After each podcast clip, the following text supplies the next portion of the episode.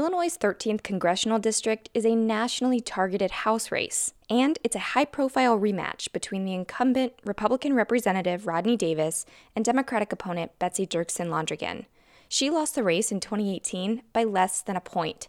This will be Davis's fifth term in office if reelected, and he knows he has a fight ahead of him again. He's doing his best to paint his challenger as too liberal for the district specifically her support for a public health insurance option. This expensive and contentious race will be one to watch, and it's one where every ballot will count. Let's hit the music. This is the Politically Speaking podcast, the definitive show about Missouri politics. It's a little complicated in Bolivar because there is a Parsons family there. But we also knew that it was important to make sure that, that we got to where we needed to go. You know, if you walk in a room and you're getting ready to make a decision and everybody in the room looks like you, you need to stop. And right now, what happens in the United States Senate is as critical as anywhere else in the country. I really want the state to succeed. Well, we want everybody to uh, know that we're all working together. I just worked hard to try to build my name where I didn't have the money. Welcome to Politically Speaking. I'm your guest host, St. Louis State House reporter Jaclyn Driscoll. Joining me today is our Metro East reporter, Eric Schmid.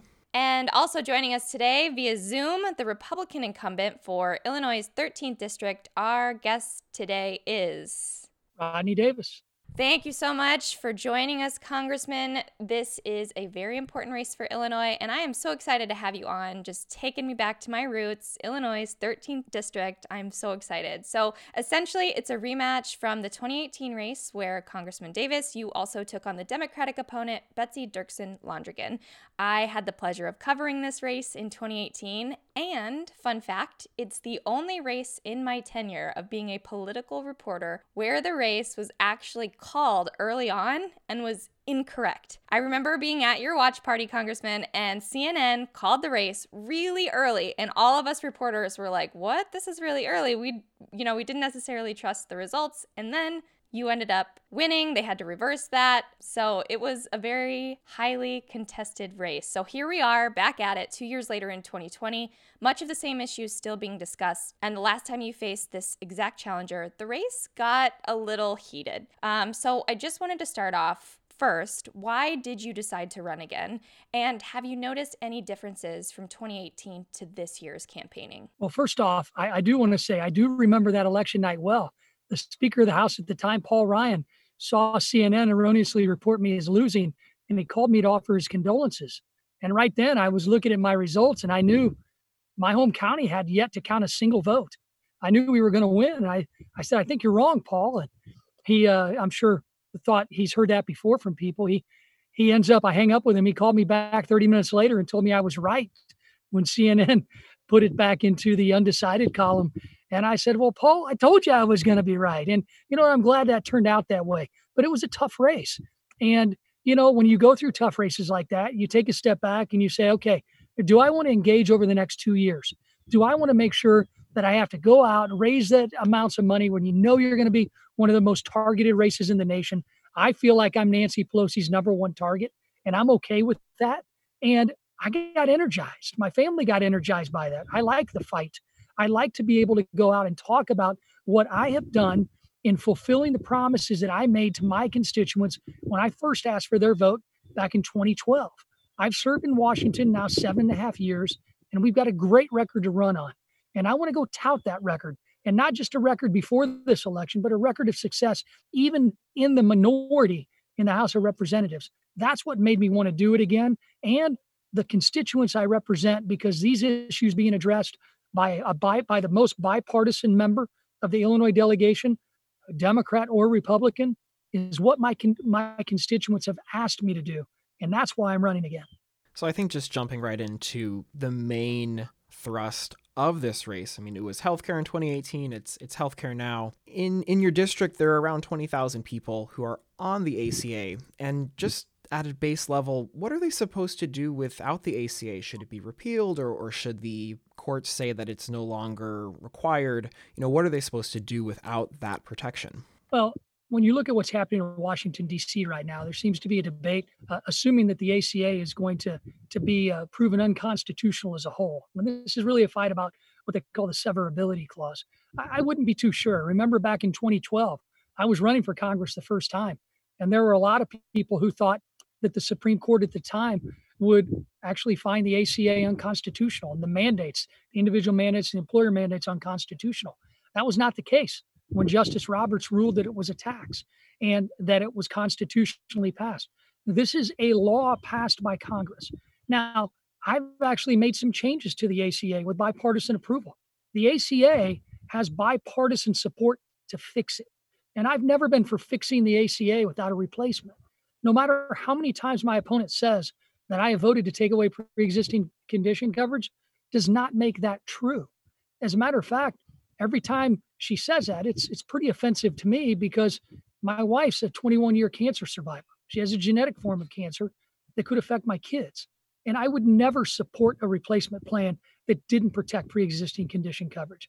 And right now, the president's operating under an executive order that requires pre existing condition coverage. And we all know that the Supreme Court decided executive orders are basically uh, constitutional right now because of what the last administration did with, with executive orders. So the pre existing condition coverage is something I think is essential. Now, how do we fix the ACA? My opponent, Betsy Londrigan, says we need to fix it, but she's really not offering any solutions other than Medicare X, which even independent organizations say would cost our hospitals $800 billion and close 39 rural hospitals in Illinois. That's that can't happen. Our rural hospitals are our first step in saving lives and getting people who are under duress stabilized to get to larger facilities and get the treatment they need. That's unacceptable for me. I'm not going to stand for that. I have tried to make the ACA better. I am not in favor of the lawsuit that is happening right now. We're in the middle of a pandemic. Let's not make people think they're not going to keep their coverage. But we have a distinct difference in how we approach things. My approach is to actually build upon the very successful employment based, employer based healthcare system that most Americans have and they like. That's why I introduced a bipartisan bill to have the government subsidize COBRA payments, the employer pay portion of that, if you lost your job during this pandemic. That's a way to make sure families like mine who are going through cancer or other treatments, it makes sure that you keep your same doctors and you keep your same medical treatment plans. To me, that's a great first step. But here's where the catch is Democrats said they were going to fix the ACA for the 60 million Americans that still don't have health care coverage under the ACA, or they've got coverage that is so expensive that they can't afford to use it if they were diagnosed with a disease or a pre existing condition. Democrats promised they were going to fix that in the ACA if you gave them control of the House.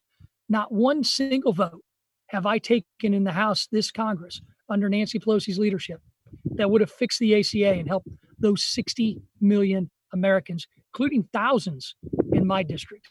And that's a failure.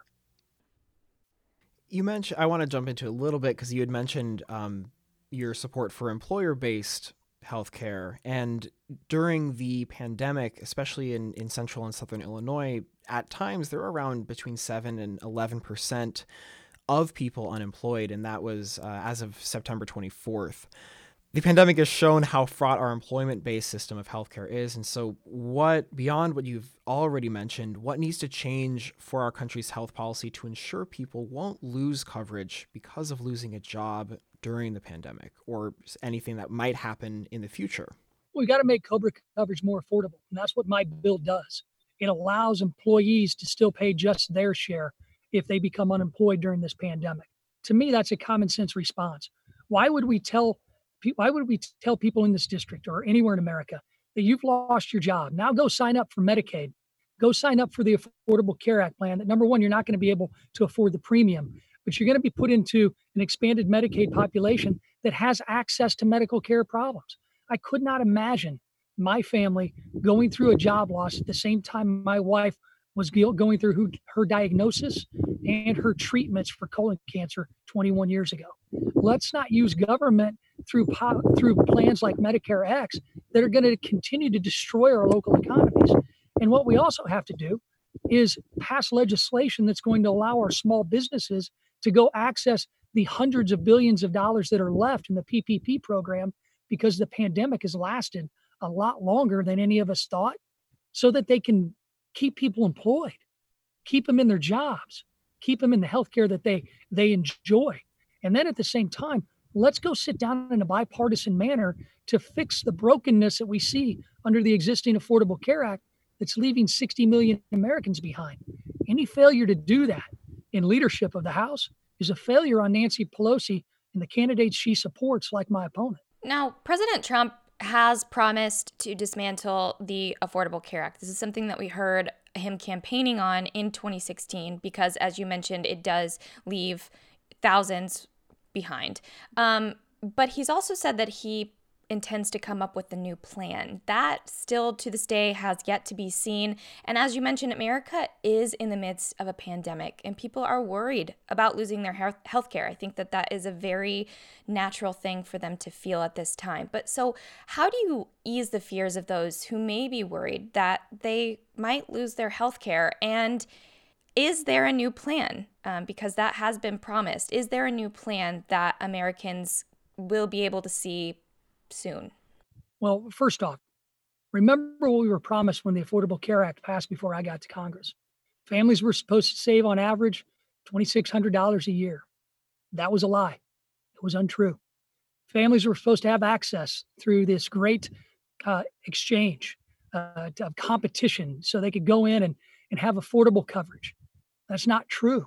That's why we still have 60 million Americans who can go online and look all they want at the Affordable Care Act options. They can't afford them. They're not signing up, or they're they're they're scraping by. They're paying the premiums. But if they were diagnosed and those high deductibles that we were told weren't going to happen under the Affordable Care Act, they can't meet them. They can't get the health care they deserve. So, what do we do instead? Well, we've already had a plan. Remember, it passed the House. It was ridiculed and panned by the Democrats. They said we were trying to take away pre existing condition coverage, when in that bill it specifically states that nothing in this bill can take away pre existing condition coverage. It's another one of the lies that the Democrats tell, and my opponent continues to repeat. So we had a plan, but let's look ahead. Why don't we have another plan on the floor? Why don't we have one that we could have then sat down and worked in a bipartisan way in the House under Speaker Pelosi's leadership? She promised the American people if the American people gave her the gavel in the House of Representatives, she would do that. She hasn't done it. When we were in charge, we at least put out a plan that even the Congressional Budget Office said would have lowered premiums for Americans. Failed by one vote in the Senate. The plan's been out there, but really, we're not in charge of the House anymore. So the duty for introducing a plan to fix it needs to come from the Democrats in the House, too, just as much as it needs to come from us. Congressman, I did want to touch on are you talking about the American Health Care Act? Is is that what you're referring to? So so again, from covering this race so closely in 2018 about the pre-existing conditions clause, you are accurate when you say that there were there was coverage for people with pre-existing conditions. However, many experts said that it would allow private insurers to raise costs on people with pre existing conditions, making insurance unaffordable. Is that your interpretation? And again, how do you ease the fears of those who may have those pre existing conditions, like, as you mentioned, your wife, maybe your children someday? Absolutely not. I, we don't believe it would have raised costs. We believe that the plan we put in place would have actually lowered costs. And frankly, the Congressional Budget Office agreed with me. Uh, but in the end, we've got to now look ahead. And I think now's the opportunity when we have split government. Let's get a bipartisan deal on the floor there are a lot of us who are willing to stand up and say, like I have, uh, I disagree with this lawsuit that's going on in the Supreme Court right now. I I know we're in the middle of a pandemic. I don't want anybody, even those who can afford to be on the ACA exchanges, I don't want them to have to lose their coverage. I want to make sure that we put a good plan together. But we're not seeing a willingness to address this, just like we're not seeing a willingness to address the problem of, of immigration in this country. We're not seeing a willingness to address many issues like infrastructure in a bipartisan way. These are areas where there are plenty of Republicans like me who are going to be willing to work with the Democrats on the other side of the aisle to get a bill across the floor and quit seeing these issues hijacked by the far right and the far left of our parties. We'll be right back after this short break.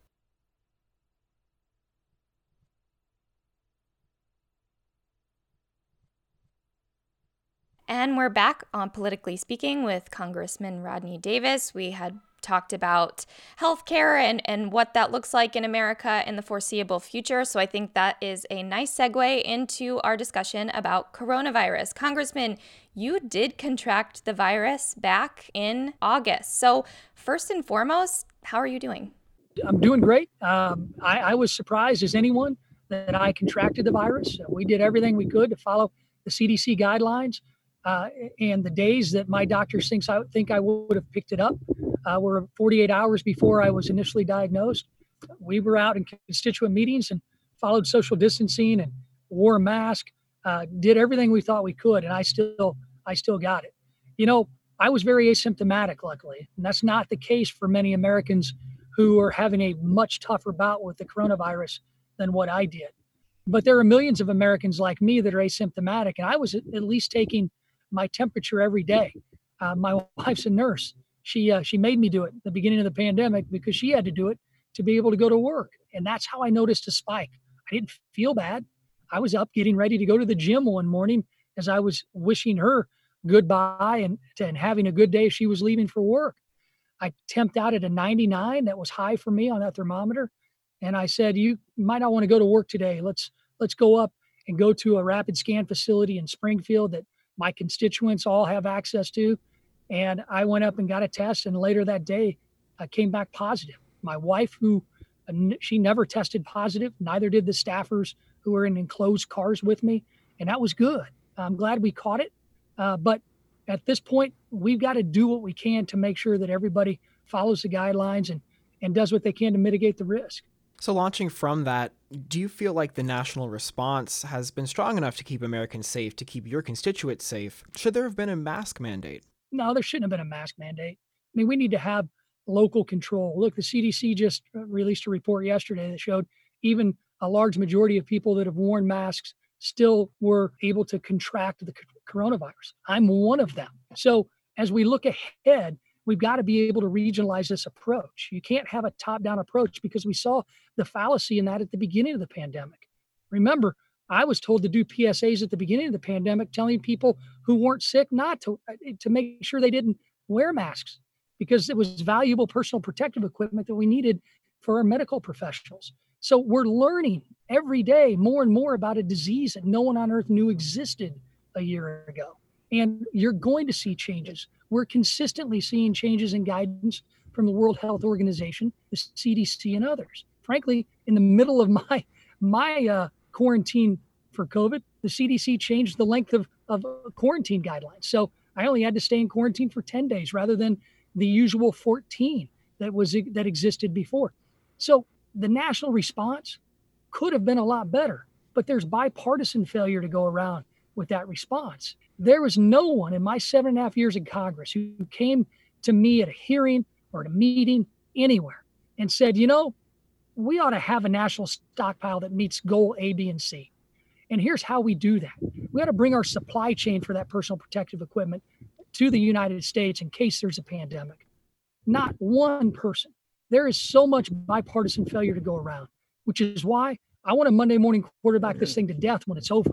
I've got a bill that would create a commission that would allow us to do that and make sure that we are much more prepared for a pandemic in the future so that we don't see failures across government, across administrations, both this one and previous administration, and a decades long problem with Congress not fully funding and addressing what a national stockpile should should actually entail. So this has this next question has to do with COVID, but it's more of a question about some of the consequences of the coronavirus. There is an eviction moratorium in place for both uh, the state of Illinois and from the federal government. They have different provisions that protect different kinds of uh, people in this case. When those expire, renters are still going to be liable to pay back rent. Uh, that could be thousands of dollars. What could you do in Congress to help address this issue for both tenants who face these evictions, who face back rent payments, and landlords who face mortgage payments on those properties? Well, we've got to find a balance and we've got to find a way to put together a bipartisan package to address. You know, this is one of the holes that we still have that we need to fill in the previous CARES Act legislation that we passed in March and April. Uh, that's why it's essential we get back to Washington, D.C., uh, call us back, put a bipartisan bill on the floor. And these are some of the issues that we can address. But instead, uh, just a week and a half ago, when we were in Washington, uh, Nancy Pelosi and the Democrats in the House rammed through on a partisan roll call, zero Republican votes, and even 18 Democrats voted against the Democrat stimulus bill that was passed in the House a week and a half ago. And there's good reasons why. In that emergency pandemic response bill, there were 71 pages of election law changes that were permanent, that would have been implemented immediately and could have disrupted the elections in states like Illinois, who had already opened early voting. It could have completely upended the election processes that are already in place. That's not a pandemic response. That's not a bipartisan approach. We need realistic bipartisan agreements, and we can fix that problem and many others. Congressman, I want to be respectful with your time. I know I know that you you are busy, but I do have a couple uh, topics that I do want to hit briefly because I think they are both important on a national landscape, but as well to your specific district. We're in a very critical moment in history after the killing of George Floyd sparked national protests all over. Uh, many are calling for police reform and putting an end to systemic racism. I know that you co sponsored uh, what is called the Justice Act, uh, but many Democrats in Congress said it didn't go far enough. They wanted more police accountability than what was included. They wanted a ban on chokeholds and no knock warrants. While we have you, I wanted to get your take on this. Where do you stand on those specific issues? Well, I stand where the Justice Act stands. Uh, Tim Scott, the only African American Republican senator in the U.S. Senate, wrote this bill, and he's even been a victim of racial profiling on Capitol Hill. But in the end, the Democrats in the Senate, including our two senators here in Illinois, they wouldn't even vote to allow that bill to be debated. Senator Scott asked Democrats, What amendments do you need? What do you need to be able to allow this bill to go forward? And they sat on their hands and and mm-hmm. just wanted to play politics with this. When you look at what's happening in Illinois, it's a tragedy to see what's ha- what happened to George Floyd, and Derek Chauvin is going to be held accountable for that. That's why he's been charged with murder. And when you look at where Illinois has been, you know, when the George Floyd murder happened, I, I picked up the phone and called a friend of mine. He's a Democrat, former Democratic sheriff, Tom Schneider. He runs the Macon County Law Enforcement Training Center. I asked Tom, what can we do in Illinois? What can we do nationally to help? And he reminded me that Illinois is leading the way when it comes to higher training standards. Illinois has already implemented some of the provisions in the Justice Act. Illinois requires every officer at every level to have two extra weeks of de escalation technique training, social justice trainings. Those are the types of things that are in the Justice Act that unfortunately don't get to be debated if Speaker Pelosi won't call our bill to the floor in the House and the Democrats continued to block it, any debate on it in the Senate. And this is really personal to me too, because I think this whole idea of defunding the police is the most ridiculous idea I've ever heard as a member of Congress. I owe my life to two well trained African American police officers who ran toward gunfire so that my friends and I could run away from gunfire off a baseball field just a few short years ago. I've seen what good cops can do to save lives even in the midst of gunfire. And I don't want to ever take away their opportunity to do their job because a majority, overwhelming majority of our law enforcement officials are never going to put anyone in the situation that we saw tragically George Floyd put in. Moving to another issue, because it's a little rapid fire, about college. Uh, because there are, I believe, four different universities in your district, so college has gotten steadily more expensive over the years, and the universities in your district cost between sixty-five thousand to over hundred thousand dollars for a four-year degree, and that's without financial aid. These are public institutions by and large. How do you plan to bring down that cost burden for future Illinoisans who want to get a college education at some of these campuses? I know how much they cost because I have three kids at one of those public institutions right now. Um, so I, I, I understand completely the uh, the cost of higher education. What I've always done in in this district ever since I was elected. And remember, it's not just four public universities. I've got four private universities, including Millikin University that I graduated from, and I also have uh, upwards of eight community college districts that my district touches, and it's a big deal. Higher ed is a big deal. Every single time I've been asked to raise the Pell Grant that we have done during my service in Congress, I've also made sure that the universities know that they can't increase fees and take that Pell Grant up so that the students and families don't see a benefit of that increase. So we also have to address the costs on the front end. And we've made sure that we've uh, we've gotten the message across to our universities here in Illinois where they have held down the ever growing cost of college education uh, more so than they did just even seven and a half years ago. But I said I was going to actually do something about student debt in this country when I ran for this office. And I can tell you both, it's now law. I've been touting a plan that would be a private, a public private partnership between employers and graduates from college that will help them pay down their student debt. It's now law to have companies set up student repayment plans, and they are incentivized to do so with our tax code. And they can pay up to $5,250 to their employees, a graduate who has student debt, pay their student loans off, and it'll be tax free to that amount for the employee. This is a huge deal.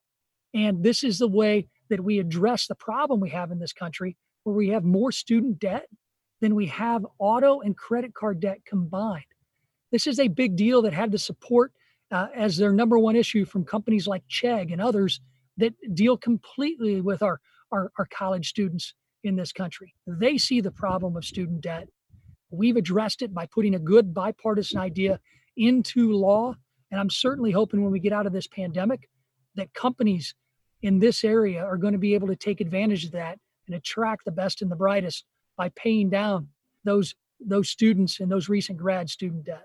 For my final question personally, I think that many can agree when I say I cannot wait for November 4th because I think this election season has shown really how nasty sometimes politics can get. And I think we all need a little bit of a break.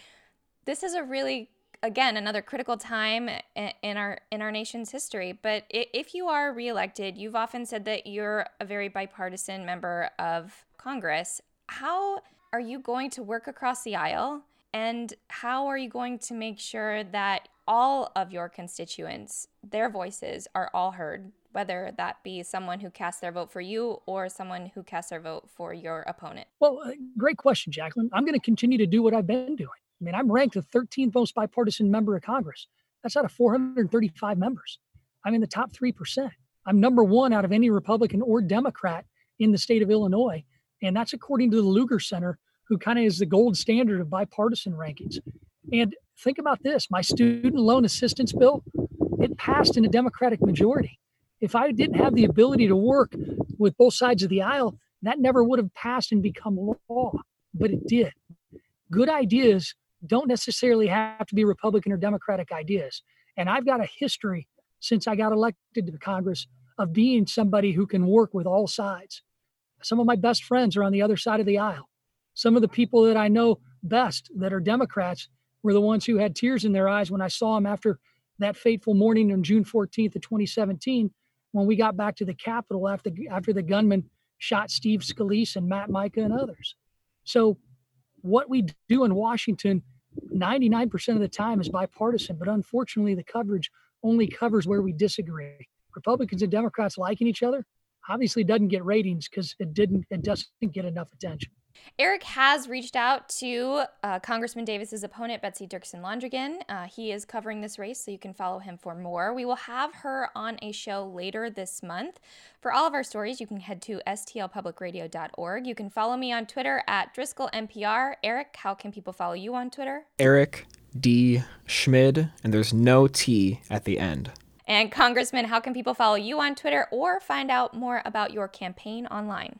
You can follow me at at Rodney Davis on Twitter. Uh, you can go to electrodney.com, find out more about me online, and we'd love to hear from you. You live in the district, give us a call. We'd love to put you to work and go knock on doors and, and go get those voters out. I know that he'll take you up on that offer. But until next time, so long.